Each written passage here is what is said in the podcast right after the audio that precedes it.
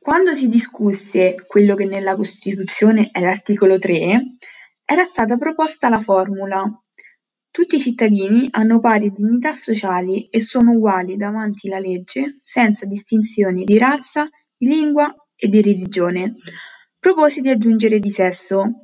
Alcuni colleghi osservano che con le parole tutti i cittadini si indicavano uomini e donne e il mio emendamento era dunque superfluo. Al che rispose in modo fulmineo nel 1789 furono solennemente proclamati in Francia i diritti dell'uomo e del cittadino.